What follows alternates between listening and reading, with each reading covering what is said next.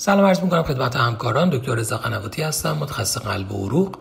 یکی از مطالعات دیگه ای که نتایج اون در کنگره اخیر ESC منتشر شد و همزمان مقاله اون هم در مجله Circulation منتشر شد مطالعه ONCO DVT trial بود. هدف این مطالعه بررسی نقش مصرف داروی ادوکسابان برای مدت دوازده ماه در مقایسه با درمان سه ماهه استاندارد distal DVT در بیماران مبتلا به cancer بود که در جمعیت بیماران ژاپنی این بررسی انجام شده بود.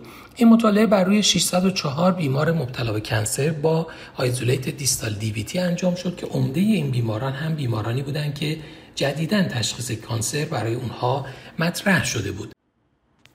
نتایج این مطالعه نشون داد که از نظر primary endpoint efficacy یعنی پیشگیری از بروز symptomatic recurrent VTE و VTE mortality 87 درصد کاهش در گروهی رو شاهد بودیم که داروی ادوکسابان رو برای 12 ماه استفاده می‌کردن و با توجه به نگرانی که همیشه در مورد major bleeding در این بیماران وجود داره نتایج مطالعه نشون داد که در follow up شون افزایش قابل توجهی در میزان بروز bleeding وجود نداشته که این یکی از مطالعات مهمیه که می‌تونه evidence قوی برای extend کردن دوره درمان این بیماران رو برای guideline های بعدی و توصیه های بیشتر به دنبال داشته باشه.